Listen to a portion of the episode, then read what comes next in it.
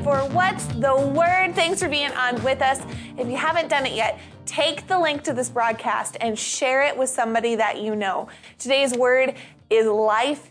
It is hope to those who will listen, who will hear of it. And we want every person who watches this broadcast to be filled with the hope of God. So take this link, share it with somebody that you know. And as you're hopping on, maybe you're watching live, maybe you're watching in the replay, we want to know who you are, where you're watching from, so that way we can say hi to you. Even if you're watching in the replay, we try to go back and say hi to each person, answer questions.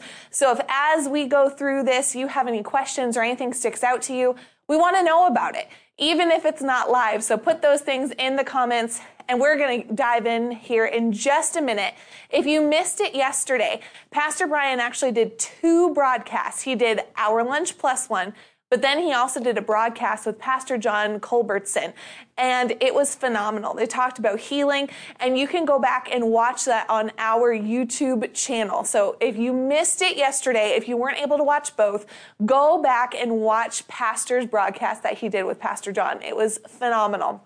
And we're just so excited to be here with you. Serena says, Hi, watching from Albemarle. You know, like right here. She's watching from right here. We've got a bunch of people on, and I'm not going to delay. We're going to hop in because I'm excited about the word. You know, one of the things that's phenomenal about the word of God is that it's alive. You know, the word is alive. And put that in the comments right now, right out of the gate. This is going to be a confession sort of word today. The word's alive.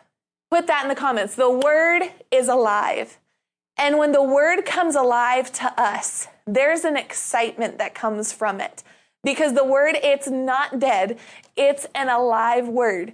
You know i remember when i came here to north carolina back in 2012 with evangelist ted shuttlesworth jr and the miracle words team i actually didn't come to boomerang that sunday. I went to encounter christ church with pastor alan didio. Evan his son was on just a little bit ago. And I remember Pastor Allen ministering about how Jesus was not just a character in the Bible. Jesus was an alive person. He is an alive person now.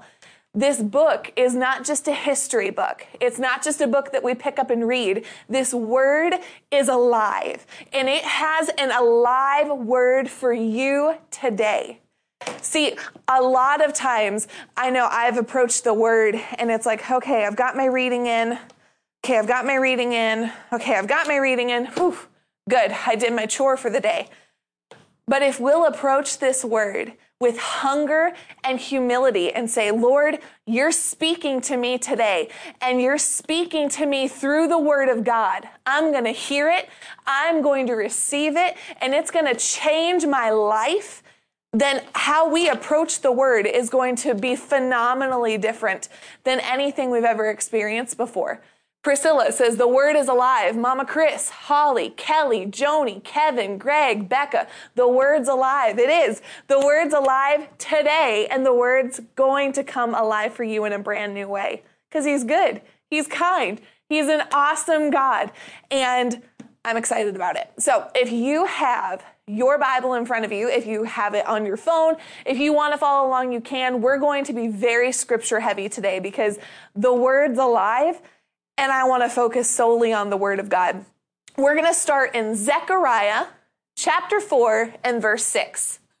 I heard Serena going, hmm, Old Testament. it's in the prophets.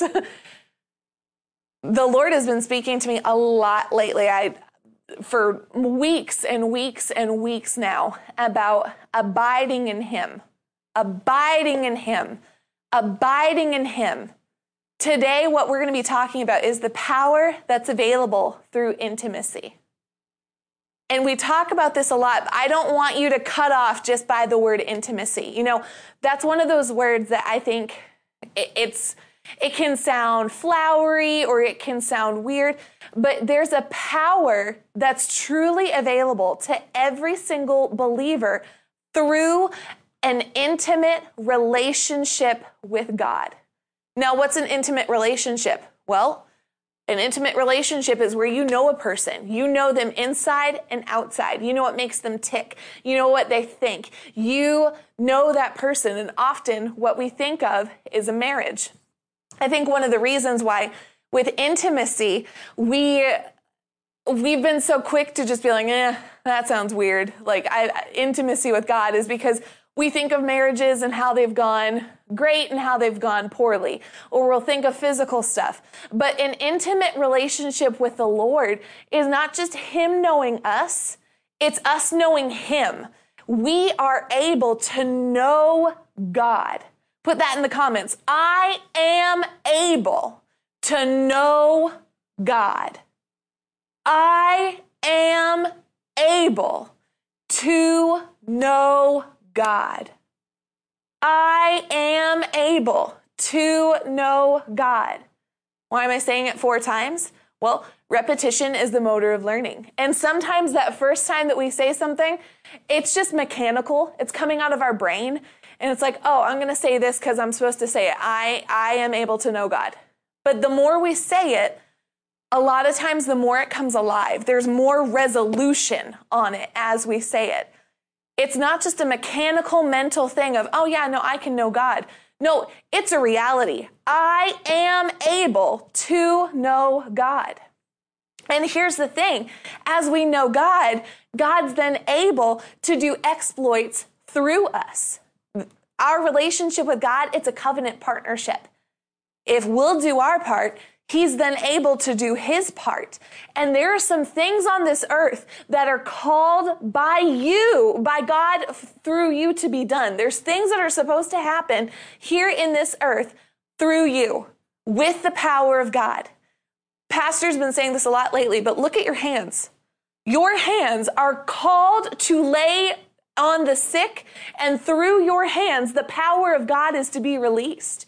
You know, through your mouth when you're praying, there's a power that's supposed to come out when you're speaking. We as believers are called by God to do great and mighty things. But that's only going to happen through intimacy. And I'm going to show you that in the word. Serena said, He has designed me to know Him and hear from Him. It's in my DNA.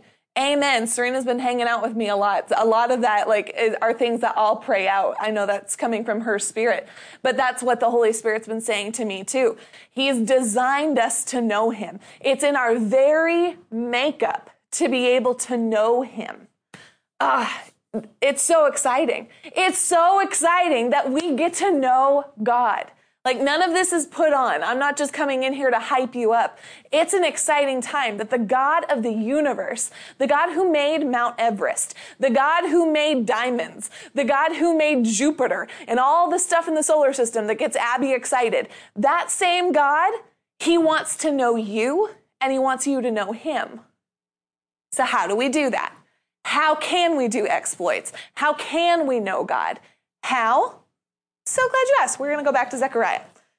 So, Zechariah chapter 4 and verse 6, the angel's talking, and he says, This is the word of the Lord to Zerubbabel, saying, Not by might, nor by power, but by my spirit, says the Lord of hosts. Verse 7 What are you, O great mountain? Before Zerubbabel, you will become a plain, and he will sh- bring forth the top stone with shouts of grace, grace to it. Okay, well, we're going to read it in the NLT because it, it makes it come to life a little bit different. Then he said to me, This is what the Lord says to Zerubbabel It's not by force, nor by strength, but by my spirit, said the Lord of heaven's armies. Nothing, not even a mighty mountain, will stand in Zerubbabel's way. It will become a level plain before him. And when Zerubbabel sets the final stone of the temple in place, the people will shout, May God bless it. May God bless it. So in this verse, what we see is the angel telling how something is accomplished. And he says it's not by power, it's not by might, it's by the Lord's Spirit. So this is a verse that's pretty familiar, you know, in, at least here in our church, in, in the circles of ministers that we receive from. So I've taken some time. The, the verses just kept coming up to me. You know, a month ago, Brother Tracy was in South Carolina, and this is a verse that the Lord just kept. I was going to say harping. If we think of harping in a bad way, but he was fixed on it. He was fixed on it, not by might, nor by power, but by my spirit. Well, so I looked it up in the Strongs, in the original language, to see what these things meant. Might means a force, whether of men, means, or of other resources. So we can, we can literally say, it's not by my resources, it's not by my force. It's not by the stuff that I have that things happen. We can't earn God's favor. We can't earn Him doing anything on our, on our behalf. We can't accrue enough stuff to motivate God to do something for us. It's not by us forcing Him. We can't manipulate God to move. We can't earn God moving. It's not by our might. And when it says not by might nor by power, power means vigor, literally force in a good or a bad way, or by means or produce, by ability. So it's not by whether I can force you through good things. I can force you through bad things. A lot of times we've gone to God and it's been like, okay, I read the word today. I prayed today. I prayed for someone today. I laid hands on someone today. I did my work today. I didn't yell today. I didn't cuss today. I didn't swear today. Do something great for me now. That's a good way. Or it's God, I'm only going to serve you if you serve me. That's a bad way. So it's not by force. It's not by our means. It's not by our capacity. It's not by what we can do for Him. It's not by anything we bring to the table. That's basically what that verse is saying boiled down. It's not by anything we bring to the table. We don't bring anything to the table that motivates God to move on His own. We love Him. His love for us is what causes Him to move, but it's not my action solely that prompts him. How does he move? By my spirit. I can't manipulate him. I can't force him. I'm, I can't do enough good things to make him do stuff for me. It's solely by the Spirit of God and by my love for him. Those are how he moves. And when it says my spirit, it's saying the wind of God, the breath of God. By the breath of God, things are done on the earth. By the breath of God. Okay, well, that sounds, if we just take it that way, it just sounds like, well, God will do whatever He wants to do. If He breathes it here, great. If He breathes it there, great. And I don't, I just, I don't, I guess God's sovereign and what He wills to happen will happen. It's not that. It's not a matter of God's flippant and he's just going to do whatever he wants to do. No, God's a covenant God and he partners with us. He partners his very breath from us. He partners with us, but it's not because we force him. It's not because we go up to God and strong arm him. It's because he delights in empowering his people with the breath of God. The breath of God is life to the believer. Put that in the comments. The breath of God is life to the believer. Pastor John Culbertson is here watching from Indiana. Oh, such an honor to have you on. We appreciate you so much. Pastor John is one that uh, Pastor did his broadcast with yesterday. So, again, if you haven't seen it yet, go back and watch it. Things won't happen just because we desire them to happen. They won't. You know, we said earlier, the word's alive. It's an alive word. We can read the promise after promise after promise of God that's alive in the word. But here's the thing I can want it, I can desire it, but nothing happens just because I desire something. I can desire it all day long, but it's not going to happen unless something connects between me and the Lord. See, there's a covenant partnership that we must, must participate with. We must. The word tells us in Psalms 115, verse 16, the earth he has given to the sons of men. The heavens are the heavens of the Lord, but the earth he has given to the sons of men. So if the earth is mine and I desire to see God's will happen here on the earth. I can't just sit here hoping that God's going to breathe his breath of life. I can't sit here and force it. I can't, you know, here in the ministry, we have great and mighty things that we're called to do. But if I'm just sitting back twiddling my thumbs and hoping that God's going to breathe his breath of life and I'm not taking up the mantle of responsibility that God himself placed within my hands, nothing's going to happen. It's not going to happen. I can wish, I can hope, I, like a worldly hope, but it's never going to happen because it's not by my power. It's not by my might. It's by the breath of God Himself. It's by His Spirit. So, how does His Spirit move? It moves through intimacy. You know, you see where the Spirit of the Lord is, where the breath of God is, there's a word there. You, you see that in Genesis. That same root word um, in the Strongs where it's talking about, but by my spirit, by my breath, by the wind of God. It's that same word that was in Genesis 1 that says, in the beginning, in the beginning, I have it written down. God created the heavens and the earth, and the earth was formless and was desolate emptiness, and darkness was over the surface of the deep. And the Spirit of God was hovering over the surface of the waters. That's that same word. The Spirit was there, and what did the Spirit do? It spoke the Spirit spoke. It said, Let there be life, or let there be light, and there was light. See, where the Spirit is, when it says, not by power, not by might, but by my Spirit, by my breath, where the Spirit is, where the breath of God is, the Word is. That's why the Word is alive. Because when God wants something to happen, He gives a word. God doesn't do anything without a word. God moves by the word. He speaks through his word. Things form through his word. Adam and Eve, when he was forming Eve, he breathed the breath of life into her. He spoke to her. She arose. She awakened. She was formed through his breath. Adam, man, woman, they were formed because God said, let us make man in our image. There was a word there. Where the spirit is, there's a word there's an instruction.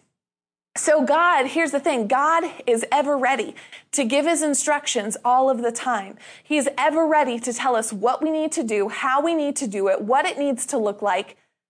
He's such a good God. He's such a good God. The reason this is exciting, and I know, I know right now this seems more big picture. We're going to dig into the word. So I need you to stay with me just for a bit because we're going to get to how we move into the place where you see things start to manifest.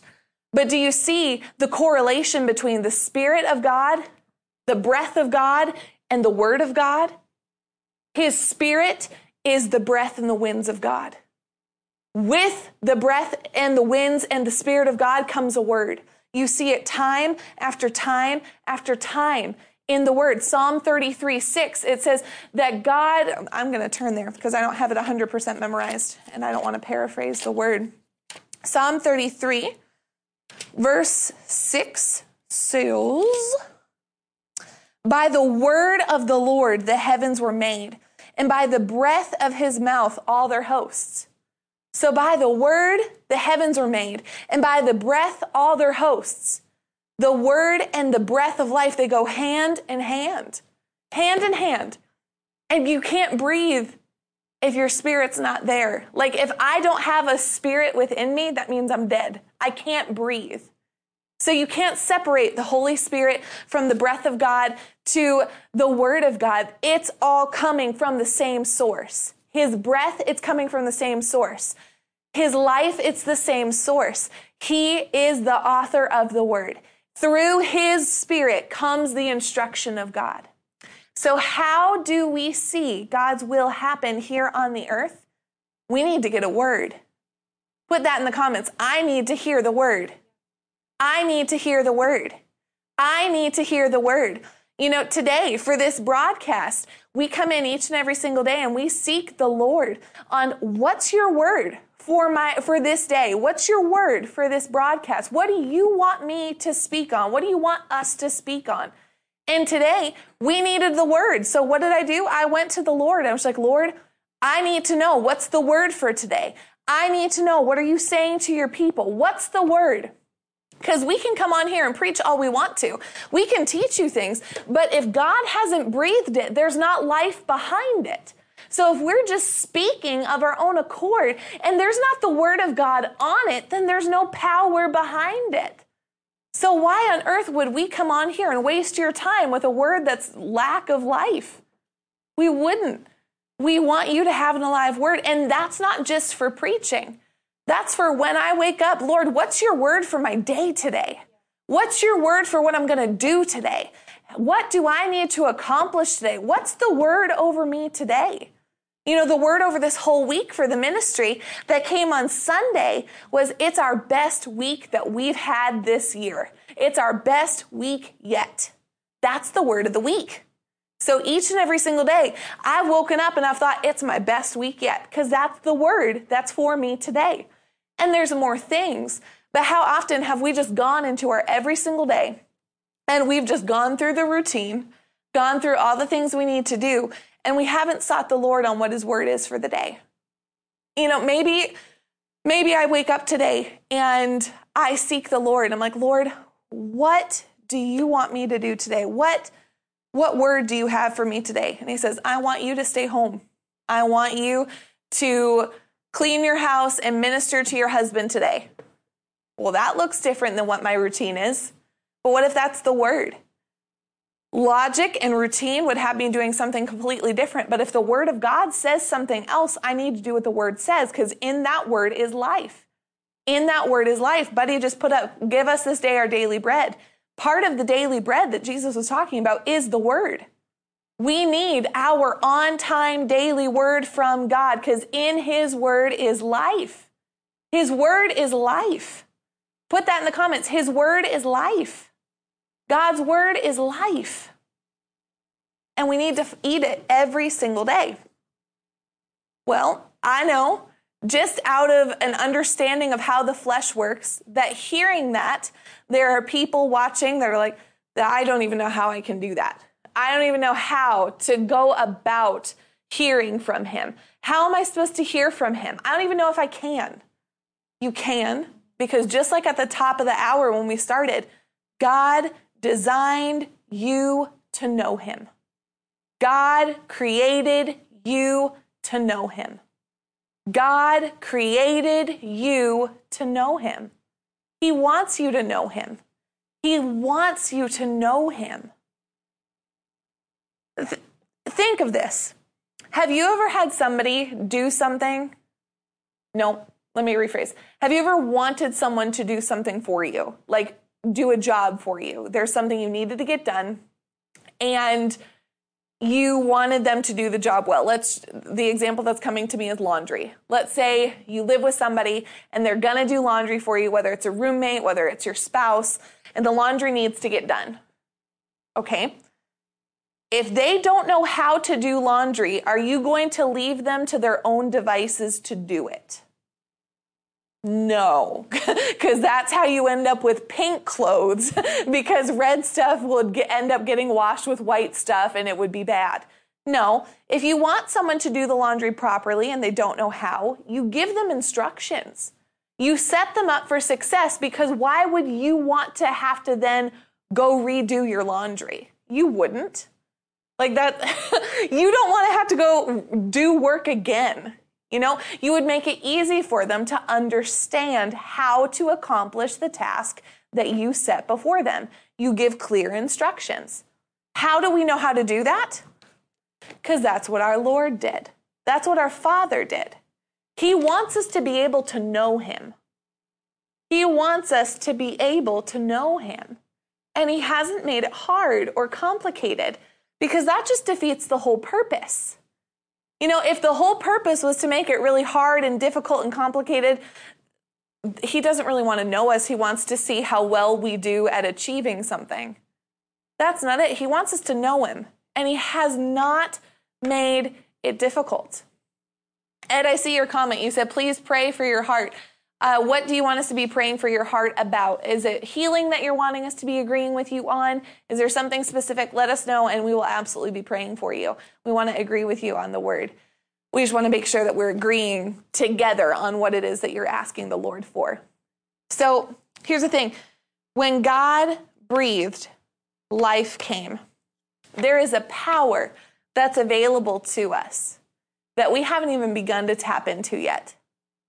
There's a power available to believers through intimacy with Him that we've maybe dreamed of, we've maybe even thought about it, but I'd say that as a whole, we haven't stepped into it really.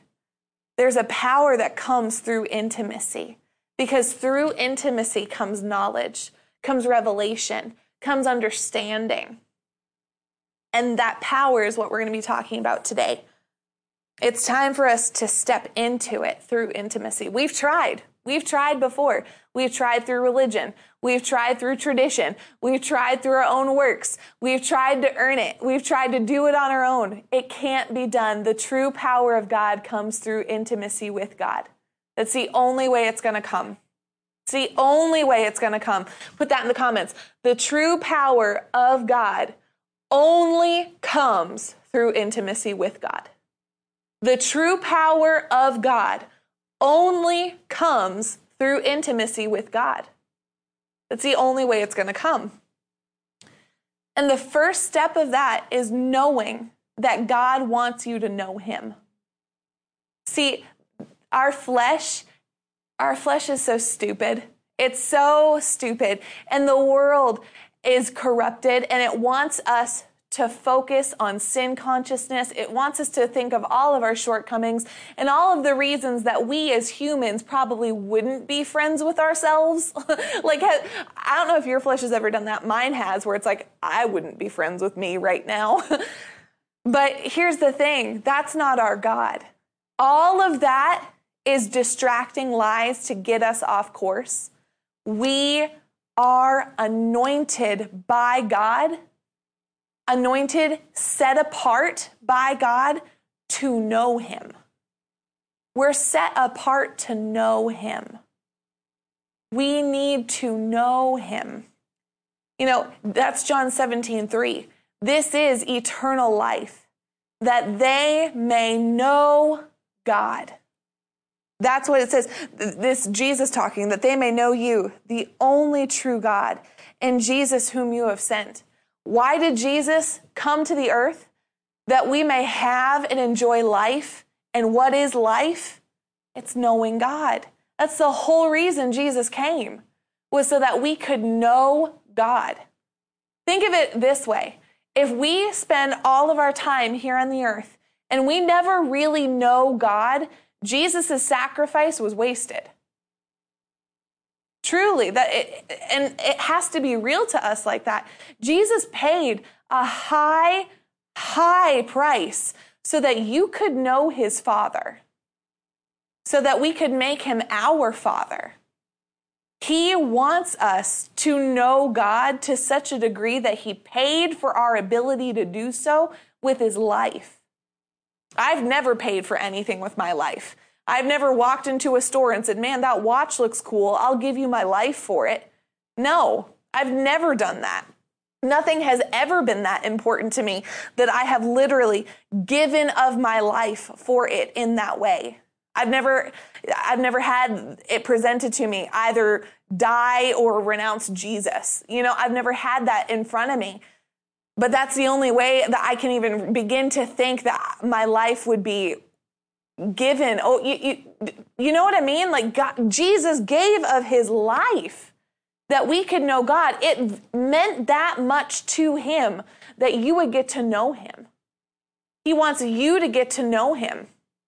And if you'll hang on, I'll pray with you at the end of the broadcast because we're actually going to be talking about clean and pure hearts, like in Psalm 51. So if you'll stay on at the end of the broadcast, I'm going to be praying for you. So you just stay on and we'll pray together.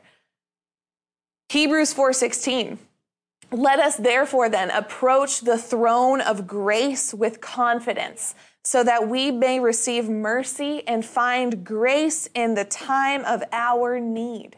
See, if God wanted us to have it all together before we came to him, then this would just be ridiculous. This verse in and of itself would be ridiculous because if we needed to have it all together before we went to him, why would we need his help? If we were perfect in going to him, we don't need his help. We're just there to hang with him. But it says, no, approach the grace with confidence. Confidence in what? Not in ourselves, not in our power, not in our might, but because we're filled as believers with His Spirit. That's how we can approach that throne. Not because of our power, not because of our might, not because we forced our way through the door, not because we're bringing anything to the table, but because the Spirit of God breathed His life in us and qualified us to be there. Do you see that parallel with Zechariah 4:16?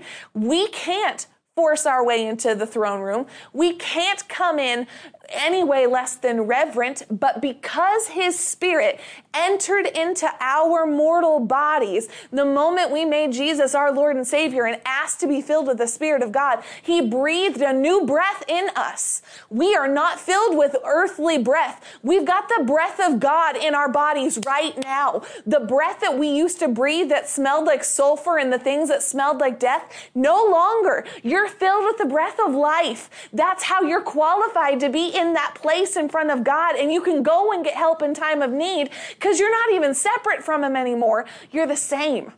You're the same. You're filled with that same spirit. We're filled with the spirit of God. And because we're filled with Him, we then are able to be in His presence.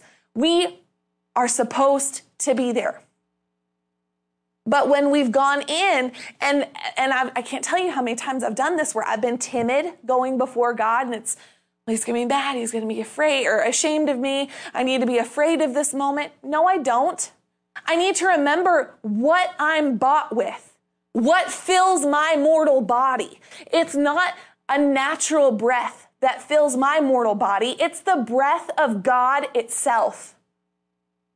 Priscilla just said, I'm filled with the breath of God. Put that in the comments. You're filled with the breath of God. He breathed his life into you.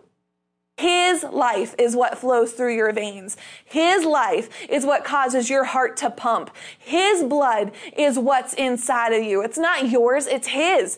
The moment we accepted Him as our Lord and Savior, our very DNA changed. We're not of him anymore that looks and talks like this world. We're of Jesus. We're qualified to be there because his spirit fills our mortal body. That's why we can get help. Romans 5 8. And here's the thing we're in Romans 5 8, it talks about how God demonstrated his own love toward us that while we were yet sinners, Christ died for us. Not when we had it together, not when we thought that we earned it, not when it felt like we did everything right. When we were sinners, Christ qualified us. When we were enemies, Christ gave of his life to make us partakers with the grace of God. Why am I so strong on this point right now? Because this first point is what has kept believers out of the presence of God.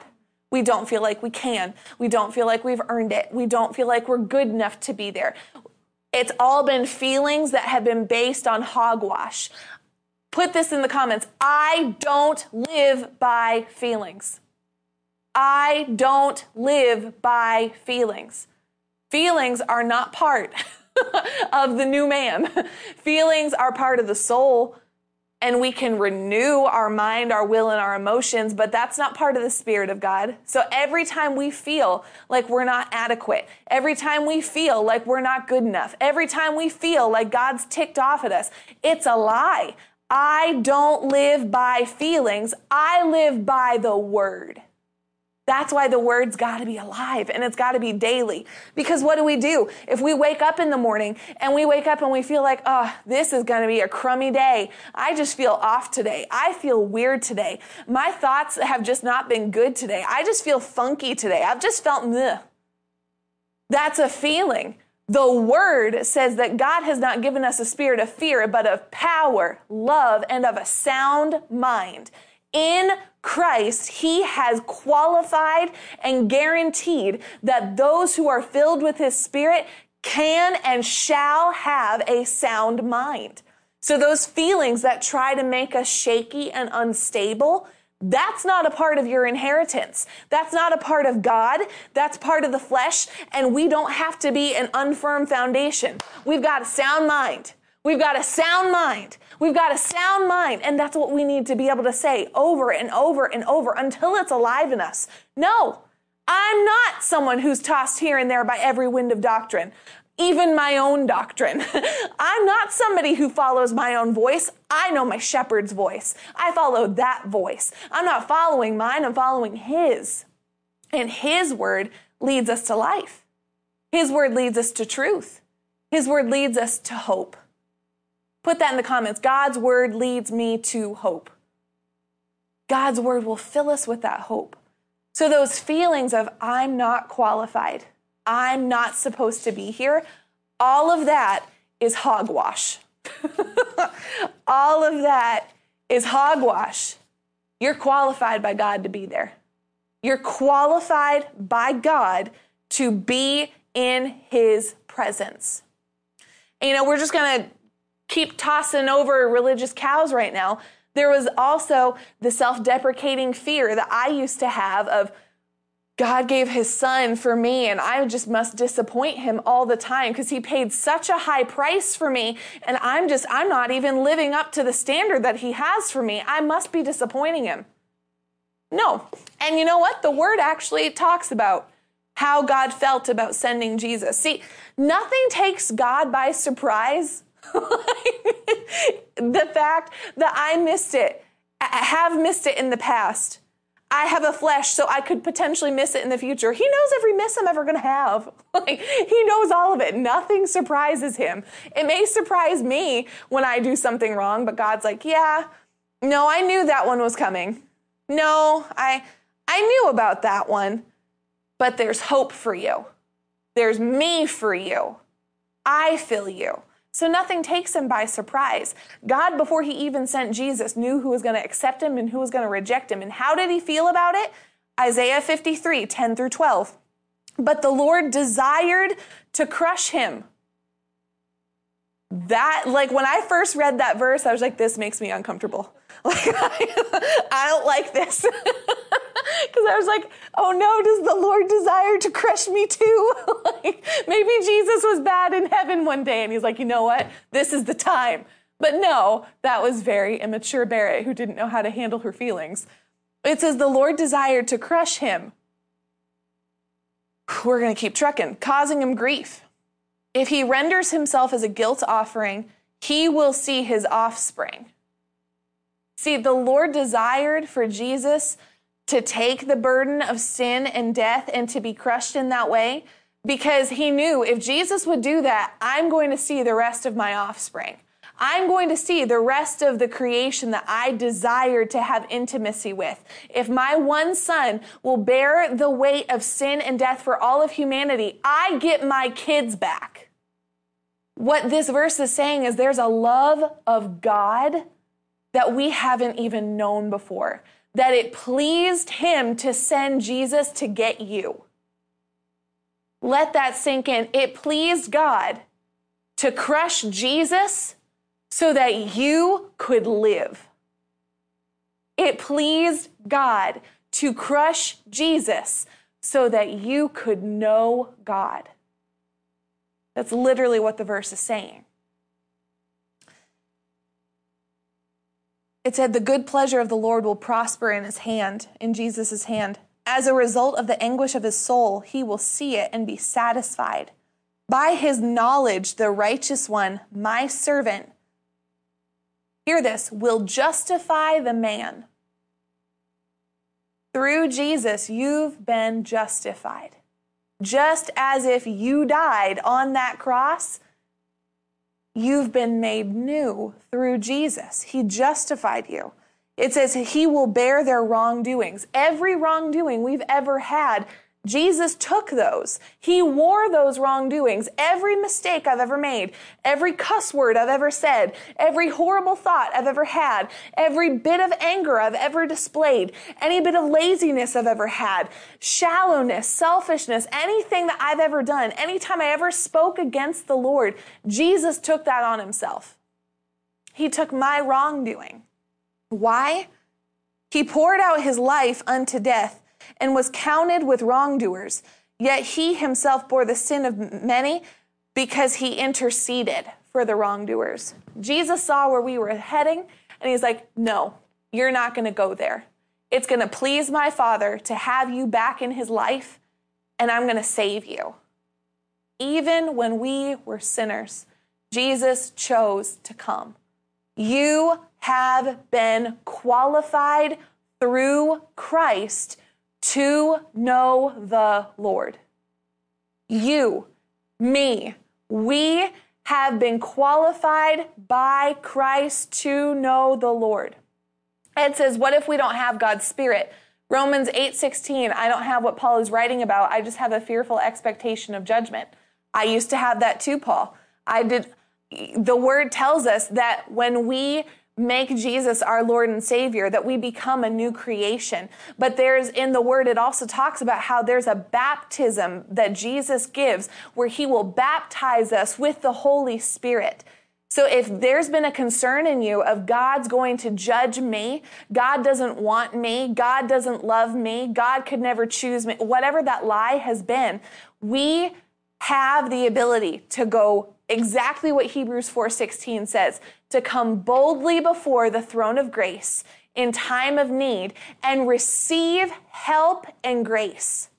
That's what we can expect when we go to the Lord. He tells us in Isaiah that God is never again going to send his wrath on for us, that he's done being mad. This is my paraphrase. God's done being mad. He's done judging. He already poured all of his judgment out onto Jesus. And now we are in the era of grace where God looks at you and he doesn't even see you.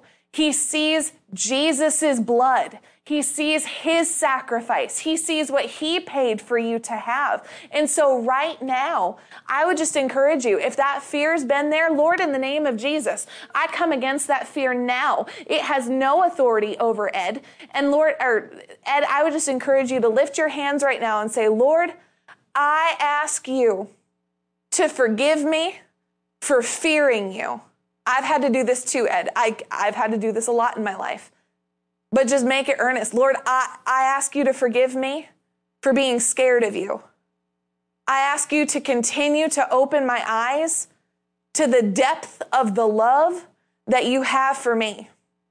And then, Ed, just put your hands on your head right now and say, Jesus, fill me with the Holy Spirit and with fire. Jesus is a good giver. He is not withholding himself. It says he does not withhold one good thing from those who walk uprightly. In this moment, as you have repented for fearing and you are seeking the face of the Lord, he will fill you. Lord, I ask in Jesus' name that you fill Ed, Fill him with your Holy Spirit. Fill him with the love of God and a revelation of the love of God in a brand new way. Let it come to life inside of him now and I thank you that you continue to illuminate that word in Jesus' name. And He'll continue to do that, Ed. The thing you're going to have to do now is just to continue to discipline your mind not to go back to that place of fear. And I've done it too. I used to be so scared that God was mad at me all of the time. And I had to discipline myself, find what the word says about me. That's why knowing the alive Word of God, having that fresh daily intimacy with Him is so key because each and every single day, He can remind us of the love that He has for us. Think of it this way I, my husband, and I, we love each other very much. But if I went a week without speaking to my husband at all, there would be room for the temptation of fear to come in. If we went two weeks and we didn't speak, and we just kind of like we came in and high fived each other each day. And it was like, oh, good to see you. And we just high fived. Our relationship will eventually start to dwindle. But if I'm with him every day and I am intentionally seeking him out, I'm intentionally going to him and talking to him, and I am intentionally seeking out his presence, then if, if Buddy were to try and come to me and be like, eh, Barrett, I think George is pretty sick of you today, I'd be like, no, that's my husband and he loves me. My husband and I just talked this morning. We're good. so that fear would have no place to stand on because I have done my due diligence through intimacy with Him to protect my relationship.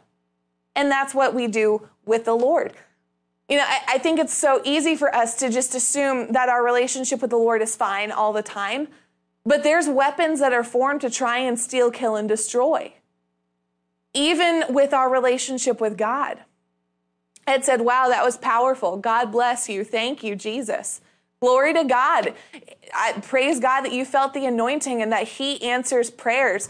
I can't do that. I'm literally physically in Albemarle, North Carolina. I'm not in wherever you are with you. But the anointing is not a respecter of persons. The anointing's a respecter of faith. So if He just showed up for you, that was Him. He is so good. He's such a good God. But with the Lord, we've got to protect that as well and know, you know what? I value my relationship with him. I'm not going to let anything disprove the love that God has for me. The same way I'm not going to let someone talk junk about my husband to me. The same way I'm not going to let someone try and split in my brain and cause division between myself and my husband, I'm not going to let it happen between myself and God. No, my God loves me. My God wants me. My God desires me in his presence all of the time. My God chose for Jesus to die so I could know him. My God is powerful. My God is alive. My God wants me today. My God has plans for me today. My God wants me to prosper today. And so when those lies come, you know, my God has not made me inferior. He made me adequate through His word. When those lies try to come, no, I spent time with my God today. Let me tell you what the word says about Him. Let me tell you what my God told me today. I am His. That's where the power comes from. It's knowing Him. It's knowing the Word. It's having the Word. It's wielding the Word. And we won't have a word to wield if we don't get in His presence. We've got to be in his presence. We've got to know what he's thinking, what he's saying, what he's speaking. You know, and this goes right into number two. You know, of, of my five points, we are at number one in an hour. Go team, thousand percent of my pastor right here. But in point two, as we abide in him, we become more aware of who he's created us to be and less aware of what we used to be as we abide in Him, we become more aware of who He's created us to be. 2 Corinthians 5, verse 21 says, He made Him who knew no sin to be sin on our behalf, so that we might become the righteousness of God in Christ. Who are you? You're righteous. That's who you are. You're not the old man. You go back through 2 Corinthians 5, 17 through 21, and it says, We are no longer the old man. The old things have passed away. Behold, new things have come. I've been made a new creation in Christ. Old things are dead. What used to be is gone. He reconciled me back to the right standing with God. I am not what I used to be. I'm righteous. I'm not the sinner that I used to be. I'm righteous. And hear this you're not a sinner saved by grace. You're made the righteousness of God in Christ. Sinners dead, righteous is alive. And the more we're in Him, the more that's what becomes alive in us. You know, even if I mess up today, let's say today I go off and I smack Serena upside the head because I'm mad at her. Well, shouldn't have done that. That would be wrong. That would be sin, like for me to just in anger go hit her. But if I were to do that and then truly repented in my heart, not just a flippant, oh, I'm so sorry I hit you and then whacked her again. No, if I go and I'm like, ugh, I got mad, I let it come out of me, Lord, I'm so sorry. That moment erases the sin. I'm still righteous. I'm still made new. Even if 30 seconds ago I missed it. Even if a second ago I missed it, I'm made righteous still. And I'm still empowered by God to go to Him, go boldly before the throne of grace in time of need.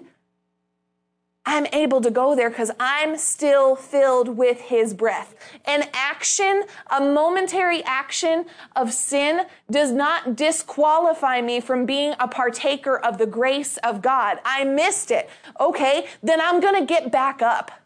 If you miss it, get back up. If you missed it yesterday, it's time to get back up. If you've missed it all week long, it's time to get back up and keep going because you're not disqualified then. It's not like one miss erases the blood off of you. No, you fell down.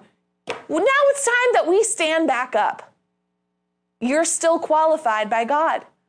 It's just a matter of repenting and keeping going forward. But the more we abide in Him, the more we recognize it. The same way a baby doesn't beat itself up for falling, if we fall, we stand and we keep going. And the parent's not there ticked off at their baby because they didn't walk perfect. No, they're pleased that they're trying. It's like, oh, praise God, I don't have to carry you anymore. You're going to walk. No, they're thrilled that they're trying and that they're learning. It's an exciting thing for God. So if you fall, don't beat yourself up. Because why? You are the righteousness of God in Christ. Through intimacy, we become fruitful. We become fruitful. John 15, 1 through 9, literally, just read all of John 15. But there's a few things I'm going to hone in on. Jesus is talking. He says, Just as the branch cannot bear fruit of itself, but remain in the vine, so neither can you unless you remain in me. We've got to remain in Jesus. We've got to remain in Him. Otherwise, we're not going to be fruitful. If we're not in intimacy with Him, it's not going to work, is, is another way of saying that. Have things ever just not worked for you? Like you've been at work and it's not working. Like you've worked on a project and it's just not working. And you had, I heard, yes. or you've had to do something and it's just not working out. A conversation just is going sideways. Like it's just not working. It's like, why? Because most of the time we haven't been abiding in Him. See, if we abide in Him, we bear fruit. The branch cannot bear fruit of itself. But if we remain in the vine, we will bear fruit. So, uh, most of the time, the reason we don't have it is because we're not in Him. We're trying to do it without Him.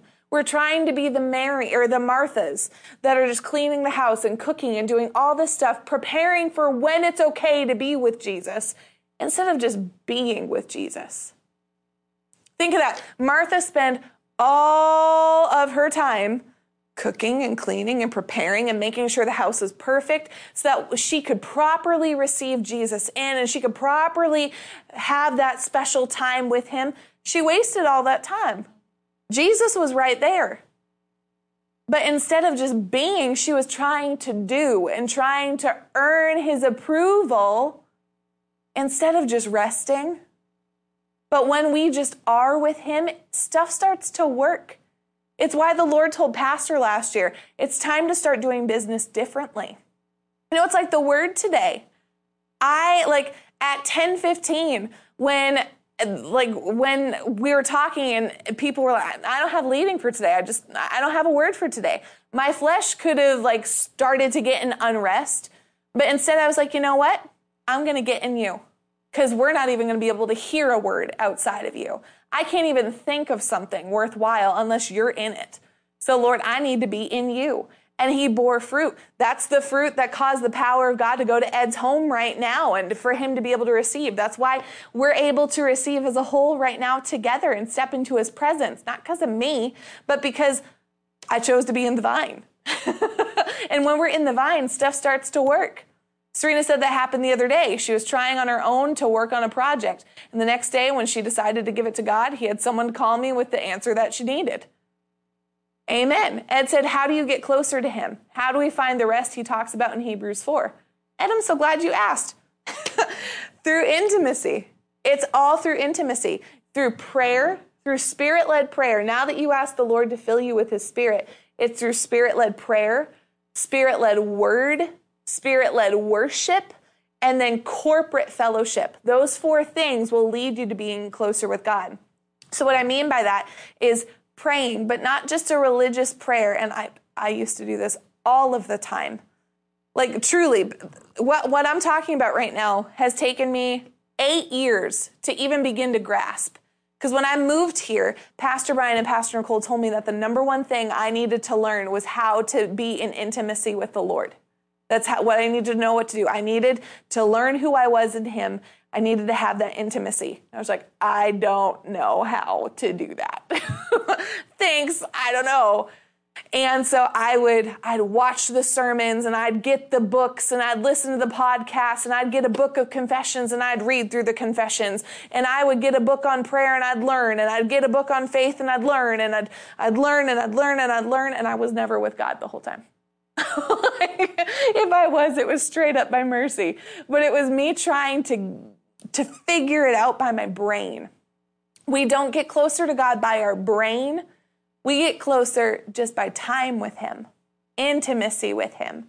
So when I'm talking about spirit led prayer, what I'm saying is you sit down and you're like, Lord, I'm here. I want to be with you. I'm going to fellowship with you. The word tells us that when we pray in the Spirit, we give thanks well and we are praying out the mysteries of God. So a lot of times what I'll do is I'll pray in the Spirit. And if you've never been filled with the Spirit, with the evidence of speaking in tongues, we can do that today on the broadcast. Let me know and we can pray that way if that's something you'd like to do. But what I would do is I would sit and I would pray and I would just be there. And at times I'd get silent and I'd just let him talk. Sometimes the Spirit of God would lead me to praise him in song. Sometimes I'd pray a lot. Sometimes it would just be quiet. But I'd let the Spirit lead me to pray. Sometimes I'd be praying for friends. But either, no matter what it looked like, the Holy Spirit was telling me what to do. So I would pray as He led me to pray. And I was just there. Pastor Brian has a story of, a, I think it's a friend of a friend of his. He just, he got hungry for God.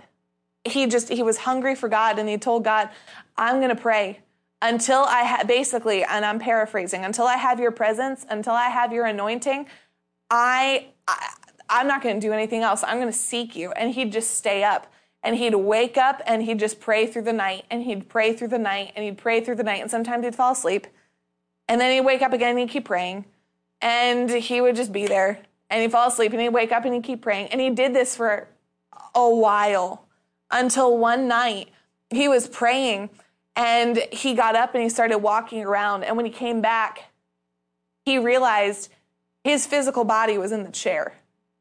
His spirit left his body, like not dead. He like he was in the spirit realm to such a degree. He was in that intimate place with God to such a place he didn't even know. He just was with God. We need to get to the point where stuff like that becomes a reality for us, where we're just we're available. We give ourselves to God. So, spirit led prayer, spirit led worship, not just singing whatever song, you know, necessarily we want to or what K Love says is the top song of the time, but we, we're just praising Him through song. We're worshiping Him through action. You know, worship is a life dedicated to Him. So, through our every life, we're dedicating everything we're doing back to Him. My life is a worship to God. I live for Him. My actions are motivated by loving God. So, spirit led prayer, spirit led worship, spirit led word. We read what the word tells us to, or what the Lord tells us to read. We get in the word and we study when He says to. We read. We listen to preaching that the Lord tells us to listen to. Preaching that's fruit filled. You know, not just dead preaching, but preaching that is fruit filled. And then corporate fellowship coming together, assembling together with a body, a body that's after souls, that is, has revelation, that's walking in the power of God, that sees signs, wonders, miracles, that sort of corporate anointing. He says, How can you tell if you're being led by the Spirit versus the impulse of the flesh?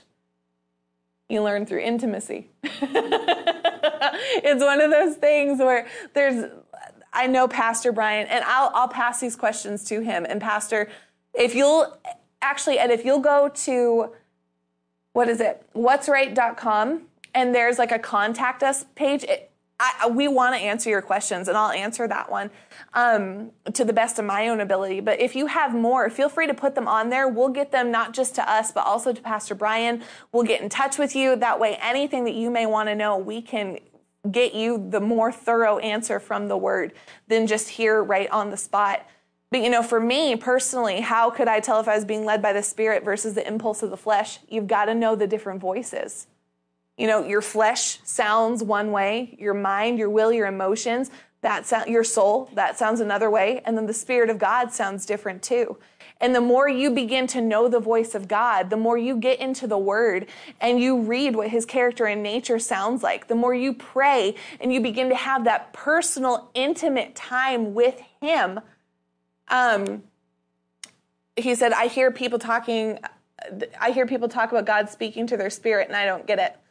And I, we have some, buddy, if you'll find the How to Be Led by the Spirit of God videos, if you'll put that in the um, comments. We actually did a whole series on this, I'm pretty sure, of how to know is it God talking? Is it me talking? What does that look like? I, we're going to put that in there for you to watch. And if you still have questions, go ahead and go to what'sright.com and we'll answer them there. Guys, I have a whole nother page left. We're not going to get to the whole other page today.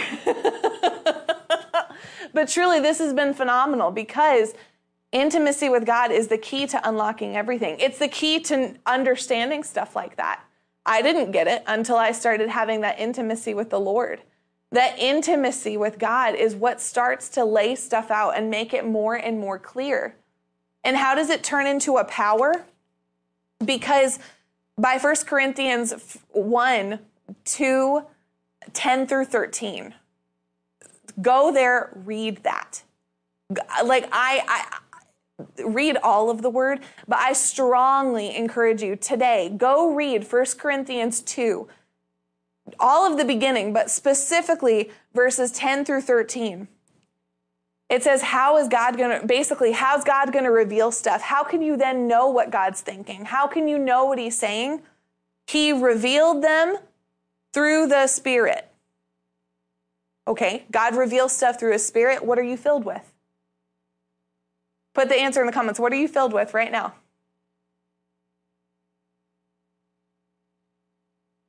I'm not like ordinarily I'd tell you, but I, I want pe- I want it to click in people. It says God revealed them what mysteries, hidden things.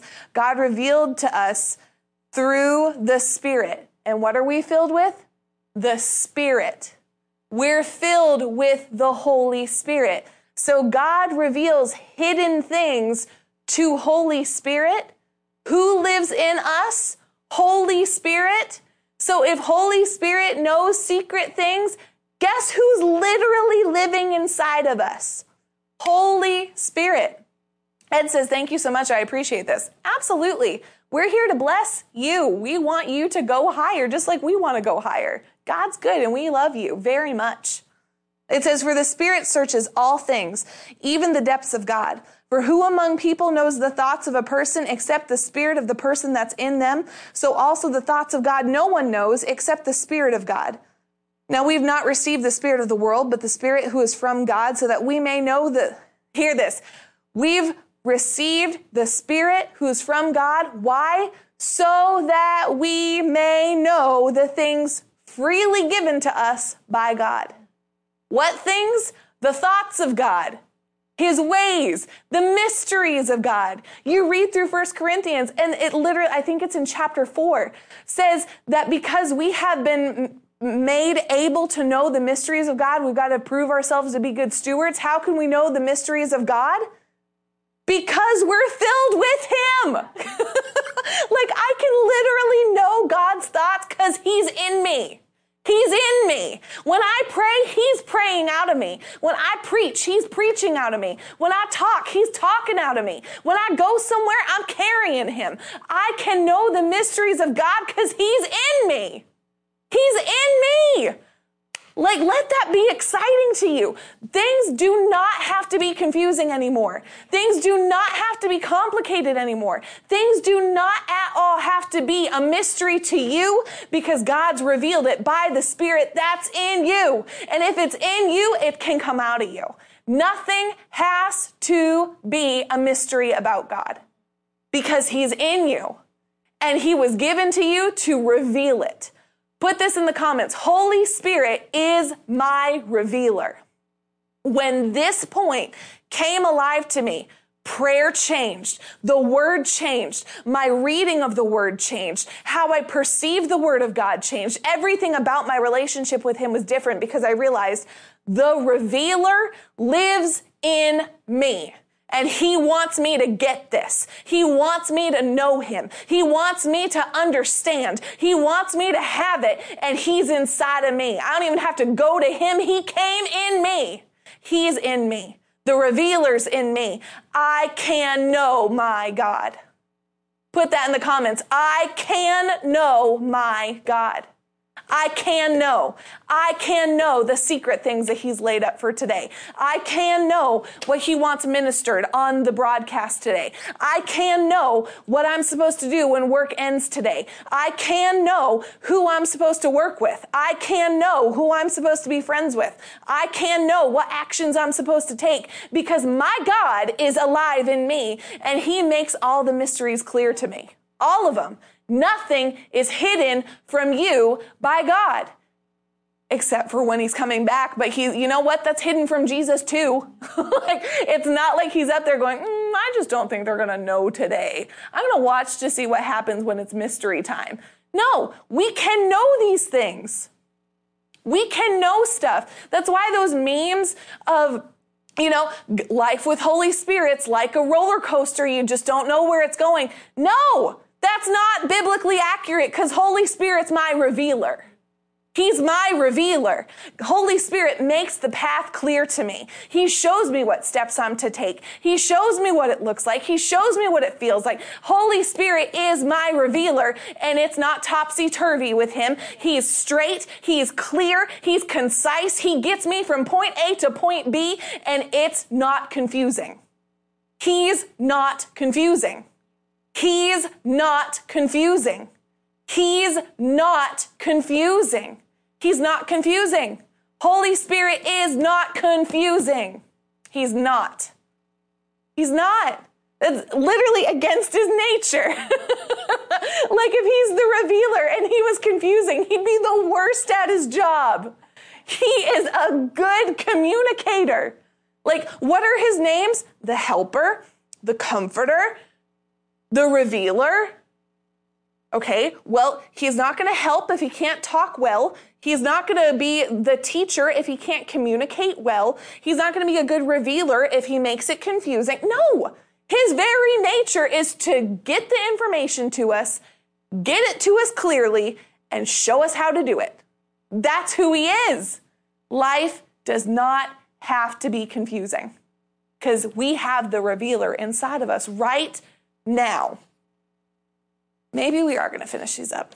Holy Spirit, you let me know. Why is all this important? Because now that we're at this point, this is how Mark 11 works. See, we can read Mark 11, 22 through 24. You know, have faith in God. I tell you the truth. You can say to this mountain, may you be lifted up and cast into the sea, and it'll be done. We could hear that. And It's like, okay, mountain be cast into the sea, and Mount Everest doesn't move. Pastor laughing, he's like, he's not confusing. He may, Holy Spirit may be confusing to our flesh, but not to our spirit. Our spirit is in line with him. Our spirit may confuse the world. It says to the world that like our actions will confound them, but to us, he doesn't make stuff confusing. He makes things clear. He's the illuminator. He is what causes the word to become alive to us. When we just try to read the word of our own fleshly like abilities, that's when the word was so confusing to me. But when I started reading the word by the Holy Spirit's help, all of a sudden he unlocks those things. He makes them plain. He makes them clear. So though our flesh may have questions of, I don't know why I'm doing this, our spirit does why? Because 2 Corinthians 2:14, he's leading me to triumph right now. I may not get the path that I'm on, but I get that it's going to be straight and I'm going to get there quickly and it's going to lead me to life very fast. So it may look confusing to people. Our flesh may have questions. Our soul may not get it, but the real us, the spirit man us, that's what's alive. That's what's alive. And that's why it's not confusing to our spirit man. But Mark 11, 22 through 24, that, all of that is to get here. How does faith work? Through intimacy. Because a man with no intimacy, like I've been, will go up to a mountain and say, okay, I just want to test it and see if it works. Mountain move. Oh, you didn't move. Guess not. Guess this verse doesn't work. But a man armed with a word, a man armed with intimacy, if God speaks to you and says, Tell that mountain to move, and we are armed with a word, and we believe that our God has told us this. We know that we know that we know that we know this came from God. We have the Father backing it, then no mountain can stand. That's how we are able to see the word come to pass in our life. Because an intimate fellowship with God understands the word is working when I speak it. The word is going to work for me. The word may not have worked for Jim Bob, who didn't have a covenant relationship, but I've got one. My God said to do this, it's happening. And it'll happen. And what, what happens? You can say to this mountain, May you be lifted up and thrown into the sea. It will happen. But you must really believe that it will happen and have no doubt in your heart. I tell you, you can pray for anything. And if you believe that you've received it, it'll be yours. How does that happen? Through intimacy. Faith grows by intimacy. Faith grows by intimacy. Faith grows by intimacy. That's how faith comes through intimacy. We can't speak to mountains without that intimacy backing it. There's no power. You know, we couldn't have been able to pray for Ed just a little bit ago had there not been intimacy with the Lord to enable that power to happen. Intimacy is what predicates power. Intimacy allows us to be filled with the power of God. Intimacy is good. It's what enables us, it's what empowers us, it's what helps us to know his voice. We have to have intimacy with God or else our faith just won't work. So today, you know, Ed, I so appreciate you coming on here and humbly saying, you know what, I don't understand. I don't understand how I can have more of God, basically. How can I be without fear? How can I walk in this? I appreciate that you didn't even wait. You just jumped in. You're like, I need it and I need it now. May we all get to that point where it's like, God, I need more of you now. I need to have your word now. I need to have your Holy Spirit now. I need you now. I need you. And when that comes alive in us, we need to move. So today, if this broadcast, as you've been listening, you've realized, I need more of God right now. I can't wait. I need to know his voice. I need to know his spirit. I need him. I need you, Lord, then just pray this with me and say, Lord, I need you right now. Fill me fresh today, Jesus, with your Holy Spirit. I need you. Holy Spirit, you're the revealer. Reveal the things I need to know today. Give me the word today. Tell me what needs to be done today. I need you now. Give me that word now. Lord, I thank you that you don't lead your people just by jerking them here, there, and everywhere.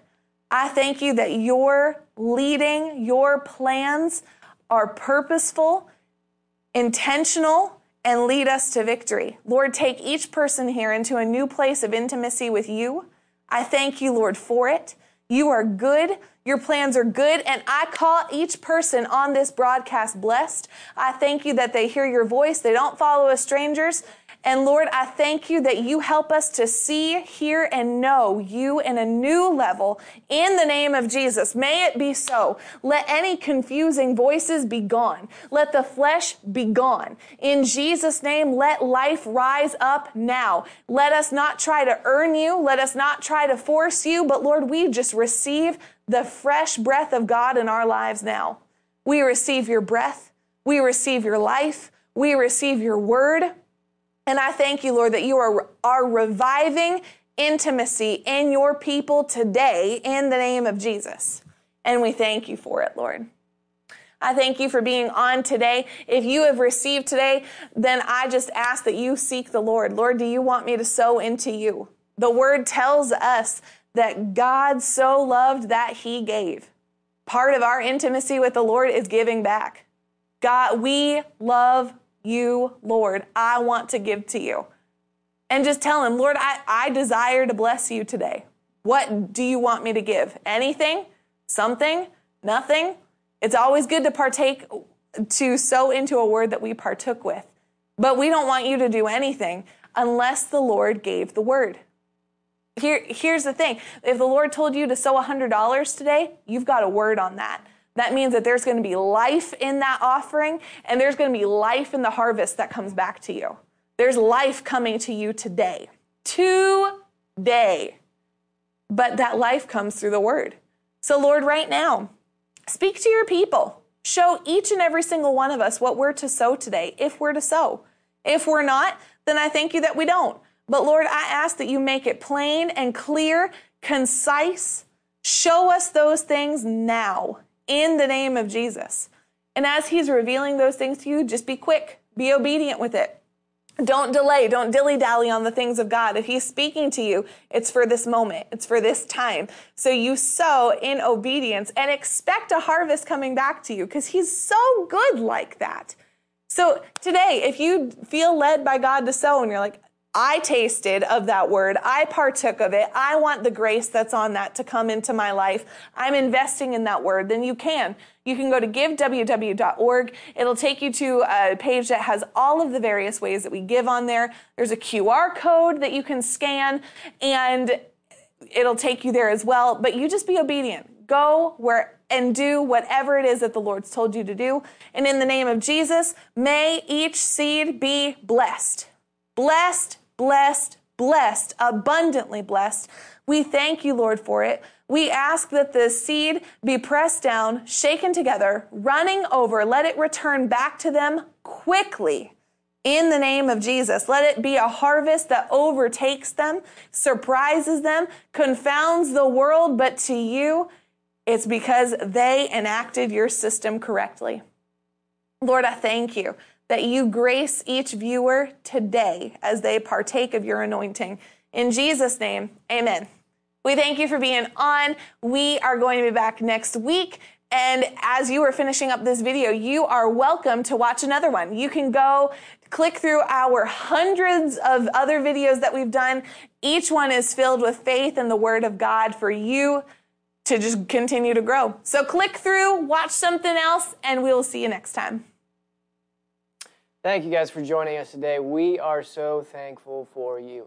Guys, you are awesome, and we're excited uh, for what is going to be taking place here at Lunch Plus. But guys, this is Friday, which means we will see you Monday at 11:30 for Lunch Plus. We love you guys. Ed said thank you guys. Ed, it was such an honor and a blessing to have you on the broadcast today. From the whole team, we, we love you, and we're going to be praying for you. And uh, thank you, sir, for being on today and for watching the whole thing uh, we just want to say we thank you. And everyone else, all of our other viewers, we just want to thank you for being on today. Guys, we love you. We will see you on Monday at 11:30 for Lunch Plus. Bye guys.